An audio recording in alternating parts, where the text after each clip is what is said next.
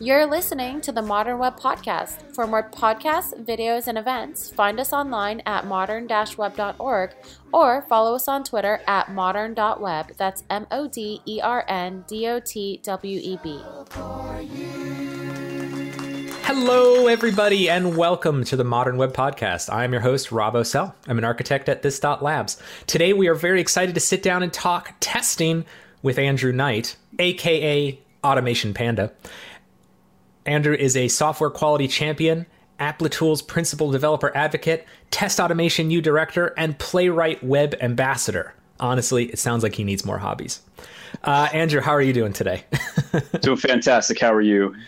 I'm doing great. I'm so glad to have this conversation with you. I feel like uh, testing is it's a fun topic these days. Uh, some of the new tooling that's coming out, some of the new goodies we have, some of the mm-hmm. you know the prospects of AI and some of the things that have come out of that. I, I, I feel like people that are passionate about testing have been very excited lately. Yes, yes. What we see with good developer experience evolving has now moved into good testing experience. Finally. Yeah. That's that's great. And we're going to talk about a lot of it today. Now, first and foremost, I thought it might be interesting to just kind of hear a little bit about how you got here. Like, do you mind telling us kind of what got you so passionate about testing? Because as I was preparing for this, I mean, I you are giving talks on testing from any number of angles. Uh, what what kind of got you so passionate about testing? I think it's because I discovered that software quality has an enormous problem with quality. Um, I remember my early internships and my my new college grad jobs coming in and being told, okay, you're going to work on test automation projects, and you know, learning how the way things should be done and coded, and then seeing how they were actually done. I'm like, this this doesn't make any sense. There's such opportunity here to make things good, stable, readable, understandable, fast, and so I guess that's just how that became my axe to grind. That's great. Yeah, it's funny be- too because uh, for half my career, I was a desktop developer, C++, oh. C Sharp, and things of that nature, and mm-hmm. then came back to web development. I used to do it when I was a teenager. And sure. I have noticed, I know not all teams are the same, but like, at least in a lot of the teams that I've had exposure to, it's kind of the wild west sometimes on these web teams. Uh, yeah. You know, people, sometimes people don't even have functional manual testing.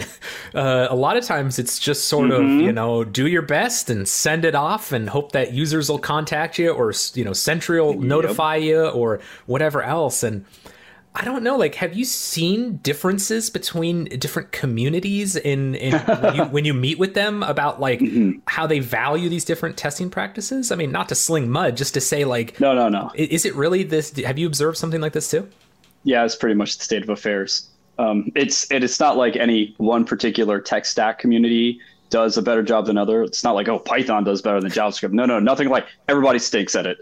everybody universally stinks. That's why I'm here. Um, what I what I've seen is you you kind of have you, you can either have two opposite ends. You either have the Wild West, which is usually smaller companies, you know, 50, 100, 150 person, everything is lean. You got to push code, deliver value, move fast, break things. And so once once they hit about 100 to 150 people, then they're like, you know, it's really hard to maintain this thing, and we don't have any real testing going on. That's the Wild West. But then I've also seen in bigger companies, you know, big banks, insurance company, healthcare, monster size, you know, tens to hundreds of thousands of employees, and there it's just institutionalized. You have developers and you have testers you know? And this whole agile transformation thing is like still new in 2023 sometimes. So um, in those cases it's the testing is entrenched and it's often entrenched in more old school ways not necessarily old fashioned ways but old school ways. And so there's these companies are just trying to make the devops happen you know? Very very interesting worlds yeah that, that you know that is true too because uh, that that other side of it is it's funny how testing is is a technological problem on one part. I know you've described testing as an art as well, which I think I would agree with a, a, as well. But it is also a business process challenge um, because nothing will get you past an issue if your team or your company or your business has determined that no matter how small a fix is, it still has to go to the testing team for a full regression suite test. And, you know, you can't push out anything faster than two weeks or whatever the time period is for it. And, you know, again, it's great that of the quality that you get from that. I mean, you get it's not that you get nothing for that trade off, but you know, it's it's interesting that that's not something you can just npm install a library or you know get a vendor for because you really have to embrace this holistically. Yes, yes, very much. It's it requires buy-in from the people working on it. It requires buy-in from the business, and it's it's hard to get that sometimes because it's very easy to say, "Oh, I implemented this new feature and I can push it out, and that's going to make us money or that's going to deliver value." Testing is grind work that doesn't go to a customer, right? Testing is a risk mitigation activity, and so it's like, "Ooh, well, how much how much risk can we get away with?" Right? That's that's the rub. Um, I know that you gave a test recent, or excuse me, a talk recently. I gave a test which... recently too, but about which uh, web test framework people should use, and I won't make mm-hmm. you go mm-hmm. through all of that. But what strikes me is that with the test frameworks that we have now, um, we just recently got a chance to talk to um, uh, Debbie O'Brien from from the Playwright team, and uh, got to see some of the new stuff that they're working on there, which is super exciting.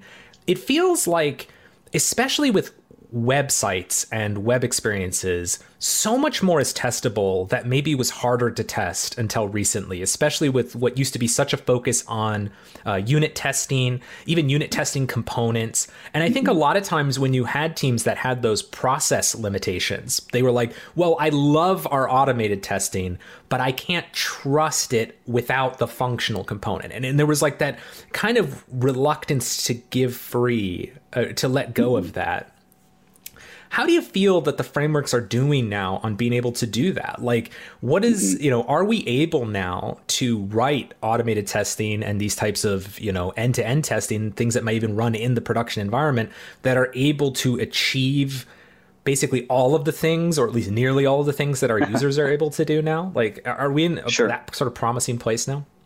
I think so, for the most part. Um, in terms of the the functional aspects of how you can click through a page and you know interact with a particular component, submit a form, all that's been there for years. I mean, Selenium was was OG on that.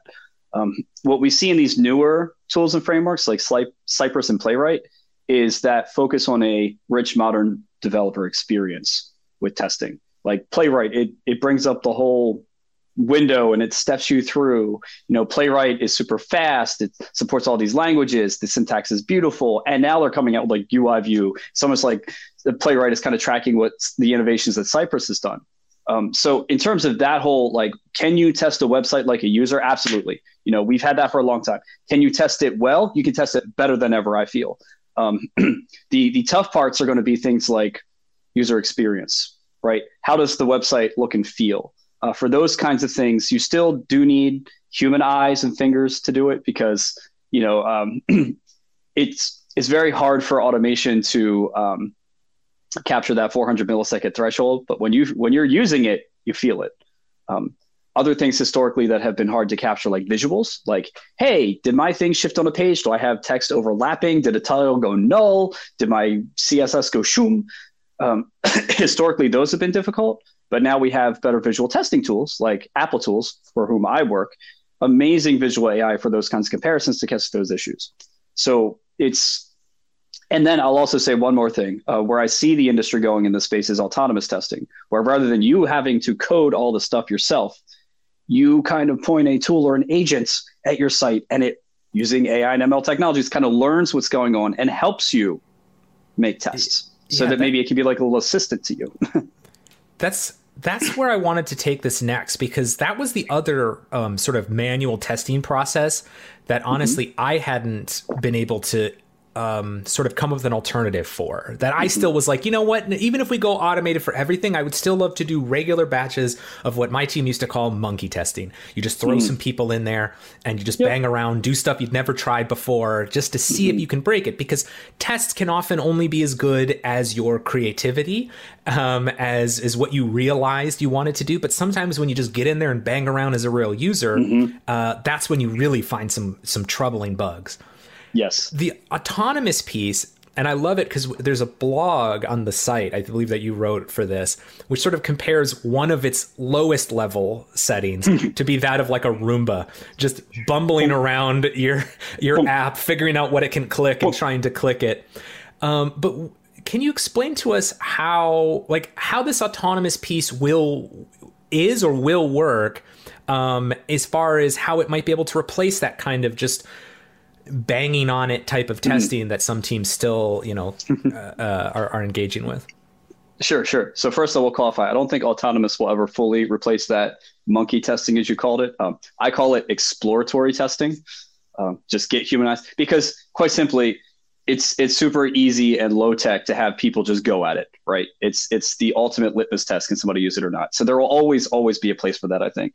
Um, but in terms of what autonomous will be able to do and where it's going, uh, we don't we haven't achieved it today. There's in fact I, I I know there are companies and orgs and people trying to push into this space, and we're starting to see a little bit of the, the glimpses of the first fruits. Where I would like to see autonomous go is where there would be learning that is done on how our software products and applications work. For example, like a web web apps loaded in a browser.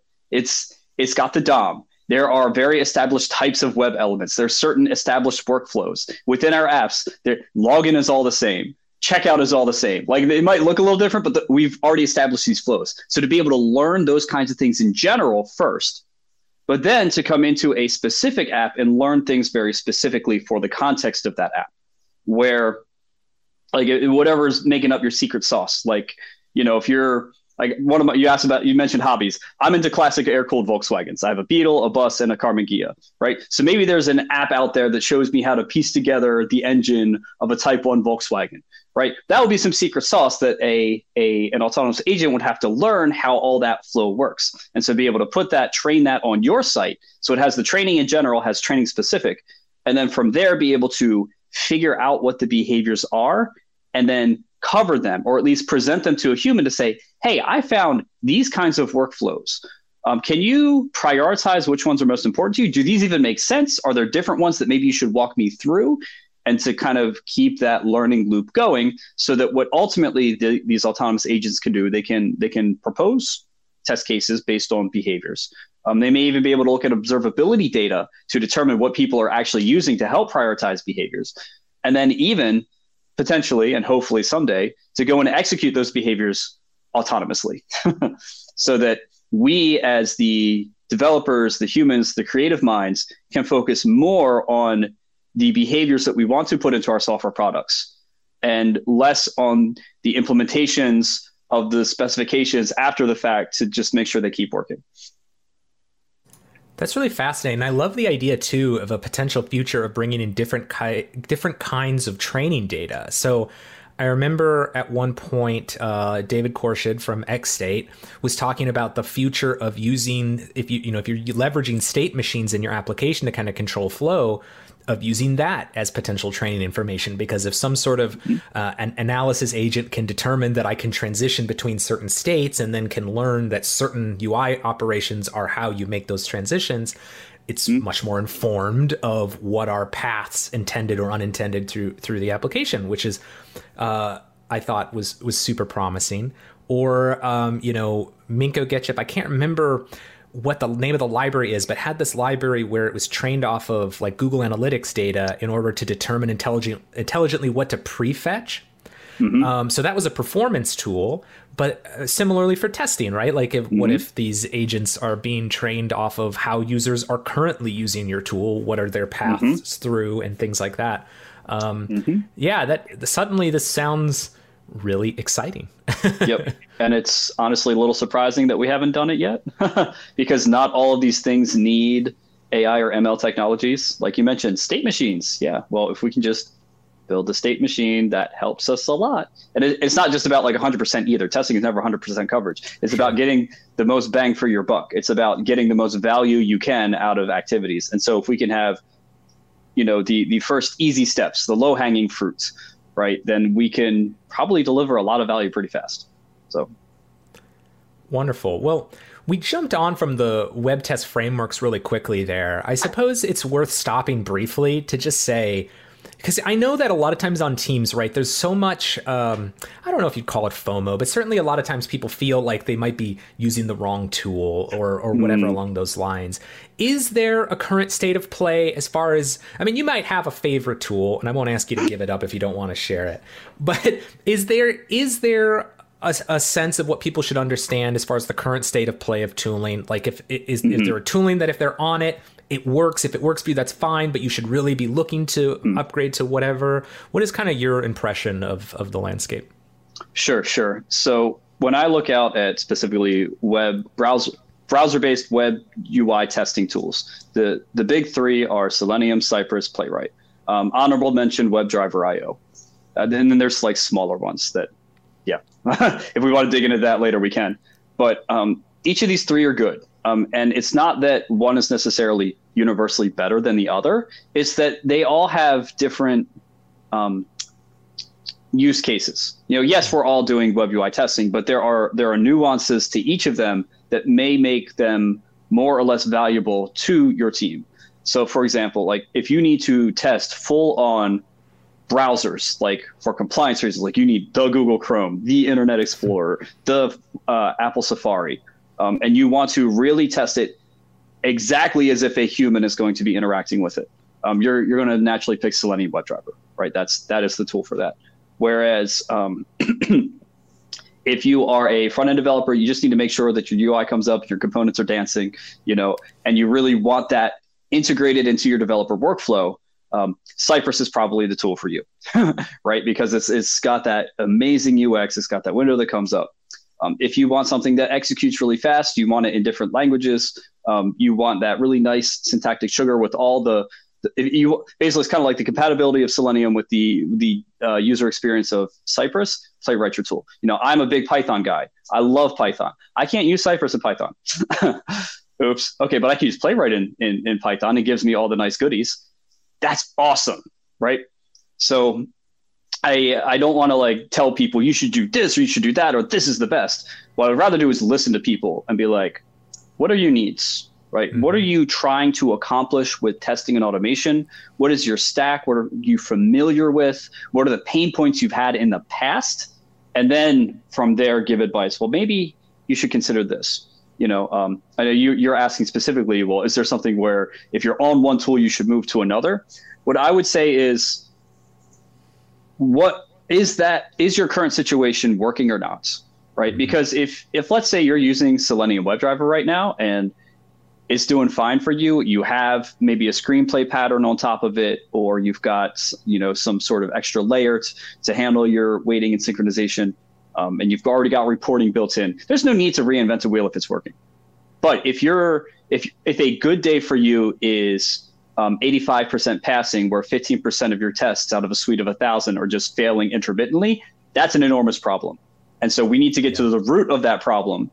And one of the roots of that problem may be that you didn't have a good pattern on top to handle waiting. And so maybe you should consider a different framework like Playwright in that case. That's great. Yeah, it's you know I, I totally understand and empathize with this um, attitude, especially because so many people flood into uh, development every day um, because you know it's it's a great it's a great career, pays well. Uh, mm-hmm. um, uh, you know the current uh, situation in the economy notwithstanding, there's still a lot of development jobs that are out there, but um, I think it's very natural, especially as people are just getting into things. But I think even people that are far into their career and very invested in a particular tech stack, there's so much about am I on the right one? And you know, I, we've dealt with this with yeah. the web, uh, the sort of the front end frameworks for a long time, Angular, Vue, React, and you know, it's the same thing, right? They're viable. They're all viable. They have trade offs, mm-hmm. and, and not just trade offs on a functional level or even a technical level, but in a social level. I mean, just what your team is familiar with. I mean, I, I can't even go into how many teams I know that came said, "Oh, we used to do Java back in development and we had to start doing front end, so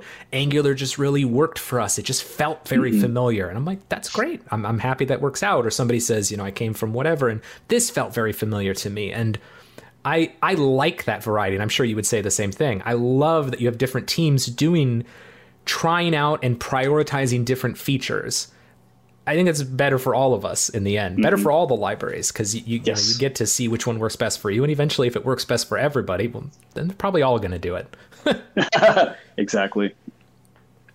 All right. Well, you know, I, it's so funny when I think about testing. One of the things that uh, is in my testing uh, skeleton in my closet is I once wrote a test that I was so proud of. I probably am still the most proud of this test than anything I've ever done in my life. But I wasn't proud of what it accomplished. I was proud of how it was built. It was a C sharp test, it was a unit test, and it did all some really cool reflection and awesome stuff. And it was supposed to be this ability to test whether you could write a thing out to a file and read it back in, and it was exactly the same. And it would hmm. work for any object, it could find all its properties and do it perfectly. But Ooh. Of course, certain properties just weren't serializable, so you had to remember to uh, allow list or deny list those certain properties in certain scenarios, but it was magic after that. Well, two things happened on the tail end of this. One, it became the most hated test in our code repository because every time someone added a new property to something that wasn't serializable, it always broke. And it didn't mm. break because it caught a bug, it broke because somebody didn't add something to the deny list. And then it never caught a bug because this was mm. one of the scenarios that everybody tested when they added something new was whether or mm. not it's serialized or deserialized. And it was at that point I learned that you can be so proud of your tests. They can be the most technically marvelous thing you've ever built. But if it never breaks or only breaks when nothing's wrong, it's a terrible test. So mm. I was kind of curious your thought on that, slash, just other sorts of uh, thoughts, best advice uh, mm-hmm. rules of the road that you have for oh, people oh, as they set out to write some of their tests. Sure, sure. So there's there's one, all of them. no worries, no worries. There's one thing that I want to nitpick on what you just said, though. Um, they, I got a sense that you felt like the test was not valuable because it never failed. I mean, there's the aspect of okay, well, if it may have failed when it wasn't supposed to, yes, that sucks, right? But if a test never fails, I mean it's always passing. If it is actually exercising the behavior appropriately and properly reporting that it's passing, that is still valuable. That is not necessarily an invaluable test because sure. tests exist for both the positive feedback, yes, it's working, as well as the negative feedback. You know, I've something I I've got a pulse on occasionally is seems like well, our tests are always passing. Why are we even running these anymore? It's like, well, okay, yeah, that's fair be careful. Don't just go ripping those out. You know, it's yeah. if you're if you're jaded by good test results and they're legitimate, um, um, count your blessings one by one. you know, but um, yeah, that's interesting. I you know yeah, so that that's interesting because I think more my impression from it was just uh, the trade off wasn't worth it. The pain mm. we hmm. experienced having to maintain it wasn't worth the fact that it never caught there a real go. bug. Um, mm. But you're, you're right. Yeah, we should be more precise mm-hmm. with that. You know, I think it's the same thing. I, have known people that that went for 100% code coverage. So every mm-hmm. getter and setter, even though their code base never had a getter and setter that wasn't that was actually implemented, it was just a straight through. So you're just testing the the, the underlying code base. Um, if you have those tests, if you went through the trouble already to add them, I think I would agree with you. There's no reason to mm-hmm. remove them. They're not hurting anything yep. by existing necessarily, uh, but but you may consider not adding them potentially. Mm-hmm. Uh, potentially, if, yep. if, if the if the trade off of of doing that maybe isn't exactly isn't worth it, isn't and that's that's the, an error. Exactly, that's the trade off. The the amount of investment you put in versus the amount of return you got. And it sounded like you put in you and your team put in a lot of investment, but not a whole lot of return came from it. And those are the kinds of cases where it's like, yeah, you might want to take a, a small testing risk and just kind of avoid that. It's, it's very common. Um, I, I don't believe 100% coverage is ideal, right? You know, testing is a risk mitigating activity. We only have so much time and resources, never as much as we should, it seems. And so we have to be kind of picky in what we invest in and what we maintain. And so in those cases, yeah, I mean, there have been times where I'm like, yep, I am not going to cover this thing because it is going to be way too complicated to set up and keep it running. So even if it is valuable behavior, maybe we avoid that. You know, we're, we're not all t- testing a rocket ship. You know, if, if, if something goes wrong, it's not going to cause bajillions of dollars of failure. In those cases, we might have a different conversation. We're, we're developing web apps, we're developing microservices. You know, it's we need to make sure they're good, but we don't need to, you know, break our team and our company just to make sure that a getter is there. But going back to that bank account software, maybe, uh. just maybe. uh, so if you're working on that, um, yeah, uh, be careful. Yeah, it's interesting because you know you, you gave a talk too on like the which was a really creative talk. Maybe let's start out there. You gave a talk on the eight software testing convictions, but it was all built built around a central conceit, sort of a central analogy. I, I, could you mm-hmm. ex- introduce people to kind of how you chose to go through this topic? Sure, sure. So you're bringing up one of my favorite talks for everybody out there. If you just Google "making great waves," eight software testing convictions, you will find recordings of this. Um, in this talk, what I did is I talked about Japanese woodblock prints. Um, we're probably all familiar with the Great Wave of Kanagawa. If you're not, Google it. It's that giant blue wave over Mount Fuji. It's one of the most recognizable pieces of art in the world. If you type in ocean on your phone, the emoji for it pops up. Um, I love uh, Japanese woodblock prints. They're called ukiyo-e, the pictures of the floating world. I've, if we were at, at my home, um, all my all along my wall in my office, I've got these prints all over the place. And what what I found with these prints is first of all, they're excellent quality, right? They they even to this day, hundreds of years after the fact that these were printed, people still love them. They're bright, they're vibrant, they're fun, right? They're very accessible. You've got very interesting characters, very beautiful landscapes. And what what the, the reason why we have this this um, affection for these prints worldwide is because of their quality, right? These were produced well. They were designed with intention. Um, they were small and portable so that anybody could take them home, put them up on their wall. I mean, back in the day, these things were cheap. They were like five to 10 US dollars equivalent today's money. Like the cost of a bowl of noodles is what these people buy and they decorate their homes. It's kind of like you go to Target, you see a poster, I like it, boom, put it on the wall. That's what these were back in the day. Now, I mean, they're selling for hundreds of thousands to millions of dollars, some of them. But when I look at the artists who made these, I see that they cared about the quality of their work. And so that inspires me to instill high quality in my software work, whether you're making woodblock prints or you're making web applications. Quality is quality. And so then what I do in my talk is I walk through different aspects of the prints and the printmaking process and making parallels to software development. Yeah, it's it's one of those talks that when you know, if, if anybody hasn't had an opportunity to do this, try to um, apply to do like speak at a conference or, or a meetup you know if you're afraid to do it. But everybody should. It's, it's a great experience. Local meetups will often allow you there's a lot of local meetups and you can do it in a much lower risk environment than trying to go to a thing. But sitting down to write a description of a talk you can have a perfectly formed idea in your head of what you think would be a really compelling talk, but having to distill that down to 150 characters or whatever they give you, 200, 300, 500 characters to describe it. Mm-hmm. So when you see a talk concept like that, it's one of those ones that you're just like, God, I wish I thought of that. Such a good idea. Uh, it's one of those ones that you feel really proud of after you've put it together. I feel like. Yes, yeah. yes. I mean, we even printed a bunch of postcard size prints where on the front we had one of one of eight different traditional woodblock prints, including the Great Wave, and on the back we had the um, eight convictions and a QR code to a recording of the talk. And I give those out at conferences. Oh, Even conferences where I don't give the talk, I still give them out, and people love it because art is compelling, and Absolutely. testing, like woodblock printing, is art, is art as well as engineering.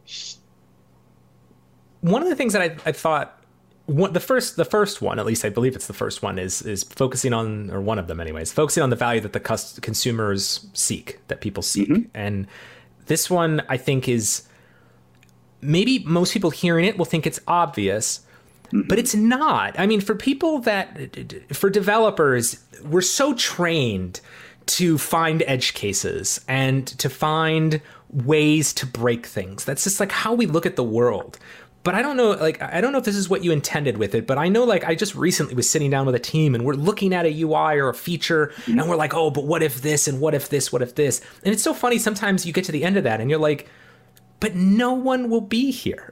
like, that's not a real person. The person that would it, that would have to exist for that scenario mm-hmm. to occur isn't a realistic person or is at most one person. And for the time mm-hmm. it would take us to solve it, we could fly an engineer out there, apologize to them personally, and fix it for them. you know, yes. like, so uh, I don't know if you could talk a little bit more about that idea and, and how mm-hmm. people can get on this mindset of where that value mm-hmm. is that, that needs that needs the most testing.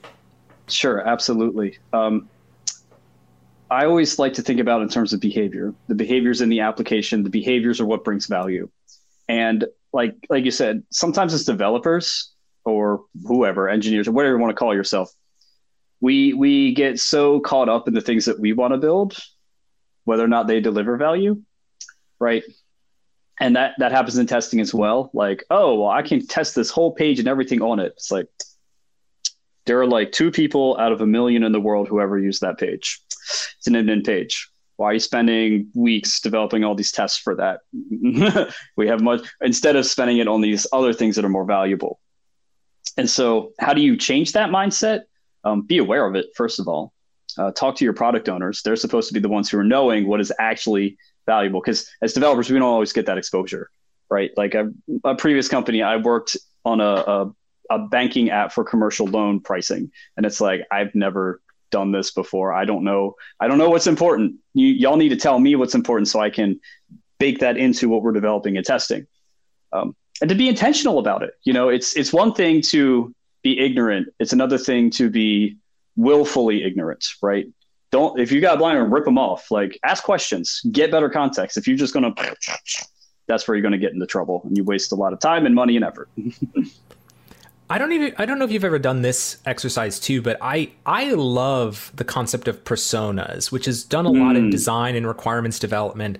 And you know, if your team has formal personas, use those certainly. But I've mm-hmm. found myself having getting a lot of value out of sitting down again with a team and when you're discussing a certain mm-hmm. issue or whether you should fix a bug or or, or how mm-hmm. to fix a bug, to just ask someone that just says, "Okay, introduce me to the person that's doing mm-hmm. this." Like, mm-hmm. and it's not a test or a challenge. It's not. It's not meant to belittle the person who's raising the concern. It's just saying, like, mm-hmm. hey, can you let's just take a second and let's figure out who this person is. What's yeah. going on in their life? How did they end up in this situation? Yeah. what yeah. are they worried about right now? And, and and that'll help us not only determine whether it's important or not, but also mm-hmm. how to fix it. Because mm-hmm. as developers, again, you know, we maybe try to sand down every edge, but maybe it's just the case mm-hmm. that listen, we might still have some treach some treacherous paths, but they're just trying to do whatever it is, and if we can get them back onto that path, then that'll be good enough for that person. I, I don't know. Mm, is, is, this part good. of the exercise that you've done before, or something that you you'd recommend? I would absolutely recommend this. I mean, talking to the the real persona is planning and production. Think about it. It's like you can you can have this fake person, but do we really trust that? You would hope so. I mean, I don't I don't I'm not advocating just doubt everything your product owners do, right? They they put time and attention into building these personas. But I mean, let's let's be honest, there's a big difference between a fake persona and a real person. Right? So it's if you have the opportunity to talk to those real people, mm-hmm. do it because that's going to be the most valuable feedback that you can receive it is humbling. I mean, we, mm. I think there's something that I was struck by recently, which is that, um, you know, again, when it comes to quality, I think all of us, many of us, some of us may be perfectionists, but just in general, I think we put a lot of pride into the code and the and the experiences mm-hmm. that we mm-hmm. put out there. And I, I think in general, people hold on to things too long um, mm. and and and just really want to polish it until it's perfect. And what I was struck by was two things. One, that it's amazing how much of an effect some testing, another round of, of bug fixes, a little bit of mm. polish here and there, how much of a difference that makes in a product, even just a little mm. investment in those things. Mm-hmm. At the same time, I was struck by how janky something can be and still deliver value to somebody. Mm-hmm. And some of the most broken apps that have typos riddled throughout the UI, they still work and people are willing to pay for value that they can mm-hmm. get. And yep. I think this is always super fascinating to me as this sort of trade off of like mm-hmm. invest in quality, mm-hmm. but ship. yes, yes. Um, and people will strike those cow paths and then meet those people and yep. solve the problems they actually have, not the problems yes. you thought maybe a hypothetical user would have. Mm-hmm. Mm-hmm. No, that's that's really on point. I, I would agree with that sentiment. Um, I mean, if you can't do the janky thing forever, but it's a great way to yeah. get something out there and deliver value, and you can learn from that because it's like, okay, well, before we invest in putting the polish on, are people actually using this and are they using it the way they expect? There's a yes, yes, okay, now we can fix it and get more people. But if no, you're like, okay, well, I didn't waste a whole lot of time. I can pivot to something else. Absolutely. I, I you know, I, I do think too that um, I've used this to help junior developers combat um, imposter syndrome because I, I tell them on some level, listen, your code will not be as elegant as somebody who has developed for 20 years. But you know what? If what you produce delivers value on the tail end, it could make more money than any app someone developing for 15 years has ever produced. And I think for so many developers, that's they never get off that dimension where code is everything. Like mm. all worth and value is on the effectiveness of the code versus the value mm. it delivers. And yes. I think again, there's room to have that to have that be the thing you're focused on.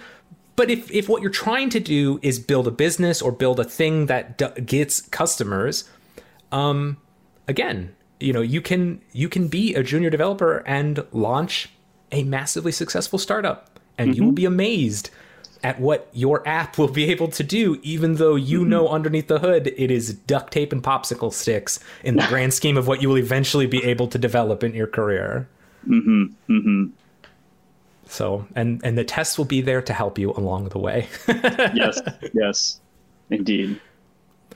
All right one thing that I wanted to touch on briefly because I, I just curious what the, again something that I'm not super familiar with at least not every day is testing on mobile and as it pertains to automated testing you know mm-hmm. where where are we with this support because I mean obviously the ability to do Cypress tests or playwright tests with web experiences is mm-hmm. game changing and mm-hmm. you know maybe many people felt like this was out of reach uh, for mm-hmm. most mobile experiences or desktop experiences so what what can we do these days with this kind well, of thing?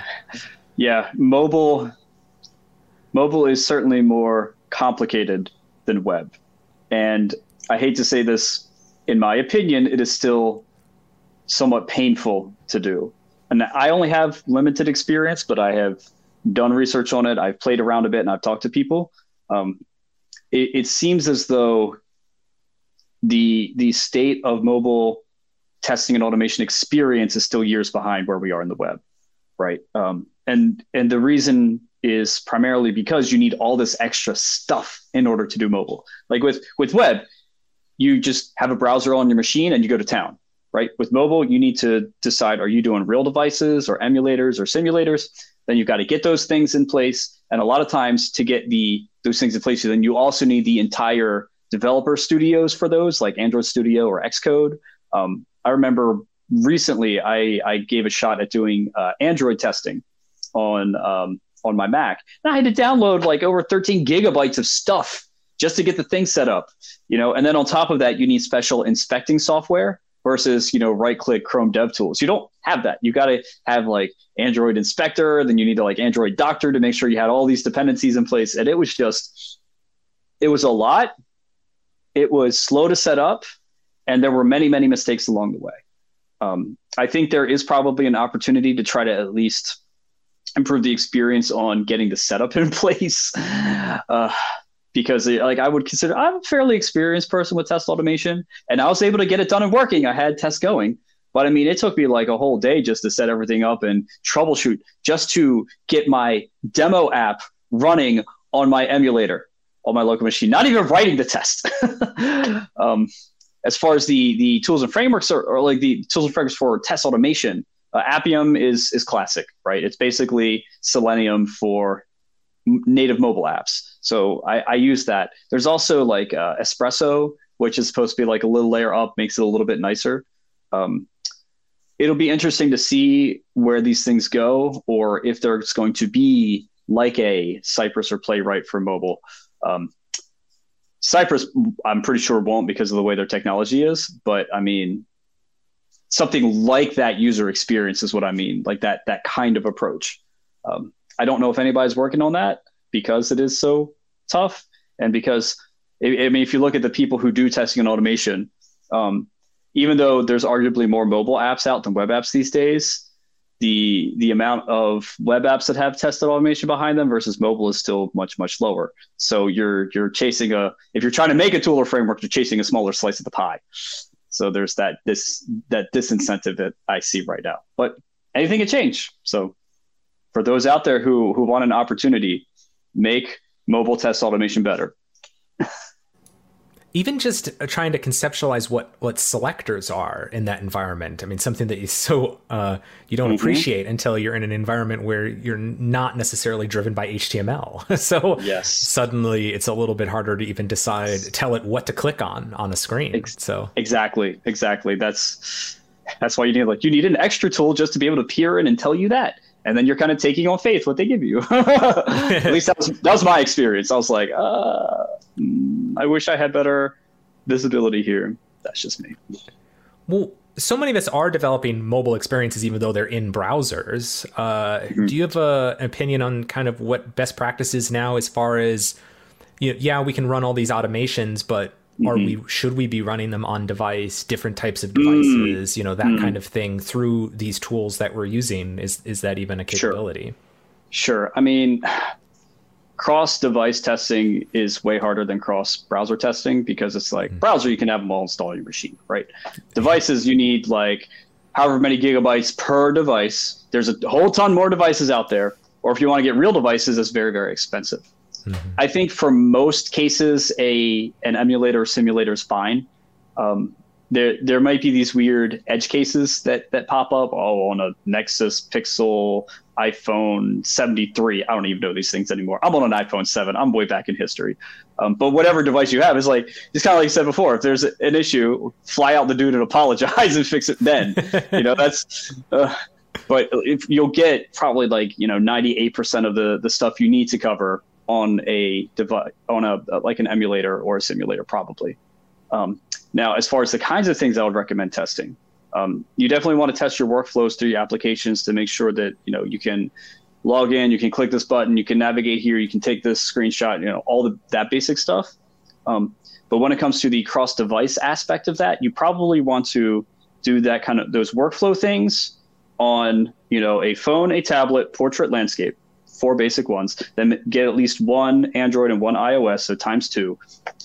But then if you want to do bigger, like true cross device testing to get a good mix, that's where you would want to do some sort of visual testing techniques, like with what Applitools does, because it's one aspect of it is just to flow through it, but the other aspect is the responsive design, right? Mm-hmm. Because mm-hmm. when it's like this, it's a lot different than when it's like this. you know, if you have a very long, slender phone versus a very wide tablet, um, and v- visuals and are an indelible part of user experience. So you want to make sure that when you shoot, and you do all that, that everything is still looks what, right and works right. You don't have these weird overlapping layers. And so that's where you would have something like Applitools come in and be able to take those snapshots for you because you're not going to get that with a traditional scripting of a selector or something. It's not going to check size. It's not going to check placement. It's not going to check color. Visual testing techniques can do that. Right, and we hadn't talked about it too explicitly, but like if if if anybody here is listening and you haven't yet had to deal with um, doing kind of these snapshot testings and you look at the two snapshots and you're like they are exactly the same but it's like one pixel discoloration in the corner was off or whatever the mm-hmm. reason is um, you know it's just subtly off and i know like that has led to some sort of bad team practices of just oh you you know oh i made a change i run the test oh all my snapshot tests failed okay just generate new snapshots and be done with it it's like no you're mm-hmm. supposed to look at them 1st mm-hmm. at least um, and so having a tool like what Applitools can do to kind of make that mm-hmm. less painful Huh. Exactly. exactly. Again, give you less of a reason to do those uh those sort of toxic behaviors of just being like, exactly. oh, of course, the, of course, the snapshots broke. Regenerate the snapshots. It's like, yeah, yeah. I mean that that harkens back to what we've been talking about with like developer experience, right? You you want tools that can actually help you and deliver value. You know, some some tools might have that inkling of idea, but they poor execution. Well, now you need to polish it and get it. That's that's kind of where Applitools went. well, um, I know that uh, near the ends of these podcasts, we love to talk about how people can get involved. And there are sort of two cool ways that I know people can get involved uh, with things that you do with Applitools. Mm-hmm. Um, uh, maybe if, I don't know which one you want to dive into first here, but maybe the Applitools Ambassadors program because I know that one is very m- recent. Can you kind of explain sure. what this is and what sure. people might be seeing pop up soon? Sure, sure, awesome. So yes, the Applitools Ambassadors program is a a special program where we invite people who are Applitools super fans to you know become our ambassadors. Uh, they will speak on our behalf at events. They'll write blog articles. They'll give us critical feedback. They'll get access to things coming up in the roadmap. You know, the kind of almost like our, our inner circle. Um, these are people who have either used Applitools themselves hands on, or they're people who may have had who have been in leadership positions, bringing Applitools into an organization or a team because of the value that visual testing techniques uh, can bring. And so we just invited our first set of ambassadors, and you've probably been seeing some notifications come out. Uh, I am gearing up to invite a second wave. We already have a whole bunch of candidates. I'm really, really excited about that. Um, uh, to to be an ambassador, you can um, uh, there there's an ambassadors page on the um, Applitools website. If you think that you've got what it takes, feel free. Let us know. You can submit or you can apply there. Um, when you are an ambassador, we will give you a very nice hoodie, Apple's Little Ambassadors. Um, it's going to be really, really cool.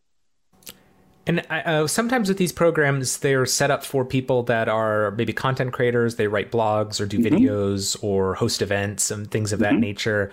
Um, if somebody's listening to this and they're like, "Oh, I use Applitools all the time. I love Applitools. Yeah. I have strong opinions on where the platform should go, but I mm-hmm. I don't have an active blog and I don't do these things. Is is this still a program for those types of people, or oh, is, absolutely, is there different? Okay. Yep. So I mean, we we certainly welcome people who are already influencers and content creators, but also it's a great it's a great opportunity to step up into that, right?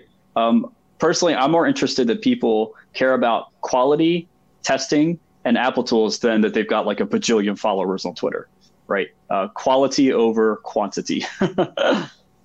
That's great, uh, and a great way for people to get involved uh, and, and, to give back. I mean, you know, mm-hmm. it's sometimes these tools, uh, you know.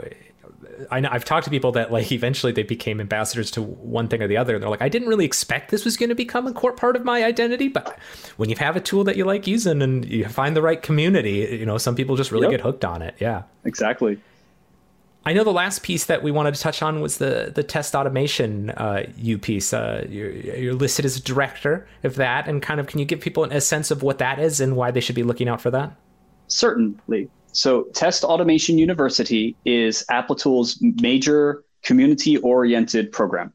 Um, it is an online platform where we host courses from some of the world's best instructors on all topics testing, automation, and quality. Right now, we have around 70 courses that we've published over the past four years. We've had, oh gosh, I, I forget the exact numbers, but I think like over 150,000 students have registered for courses. Um, we've had like a million some credit hour of credits earned as part of this. It's it's really awesome. And the best part is all these courses are free, right? So if you want to go learn about how to use PyTest with Python for test automation, go over to Test Automation University. I did that course. Or if you want to learn how to set a, a foundation for successful test automation, that is our first course. Angie Jones did that. Feel free for that. I mean, we cross all languages: JavaScript, Java, Python, C Sharp, Ruby, um, and you know, we even have some basic programming courses. So if let's say you're a manual tester and you want you're you're on a team now where they're moving to something like Cypress. Okay, well maybe you need to learn how to do JavaScript programming first. We have a course on that. And then we have a whole Cypress track. So, boom, there you go. Um, I love it. It was one of the main reasons I wanted to join Applitools. And I am I never expected I would become the director of it, which means that I'm the one who is coming up with the um, the plans for upcoming courses, working with instructors as part of developing that, and then actually I go in and pop them into the app and publish them once they're ready. So it's it's an excellent program. It's a beloved program. Um, I know I've talked to so many people around the world who be like, who tell me things like, Andy, oh my gosh, we use TAU for our onboarding for our teams. Wow. So That's definitely really check it cool. out. Um, it's it's awesome, great quality courses, instructors, everything's free. Thank Applitools; they're the ones who who sponsor and run this whole thing. So yeah, and I think it's worth noting that we've talked a lot about JavaScript and web development and things of that nature, Python on this, but there mm-hmm. are a lot. It's not just web and it's not just JavaScript. It's mm-hmm. like I said, it's Python, it's Java, it's it's mobile, it's API, it's it's a yes. bunch of things. So no matter what what kind of developer you are, that's what's mm-hmm. cool is there there's content there for you, and free is a great price. So, um, all right, well, that brings us to the end. Um, that goes by very quickly, as always. Um, that's going to be it for us today. Thank you for listening to this Modern Web podcast. Thank you to our guest, Andrew. As always, conversation does not stop here. You can find Andrew on Twitter at Automation Panda. That's A U T O M A T I O N P A N D A. You can find me online at Rob Ocel. As for the podcast, you can find us online at moderndotweb.com or on Twitter at modern.web. Thanks, everyone. See you next time.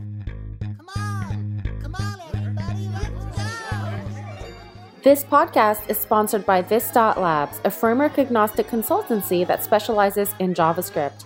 You can find them at this.co slash labs. That's T H I S D O T dot C O slash labs. For all of your friends and you. Yay, query. Shouting, yay, queries do. So come on, let's go, cause we got a show for you.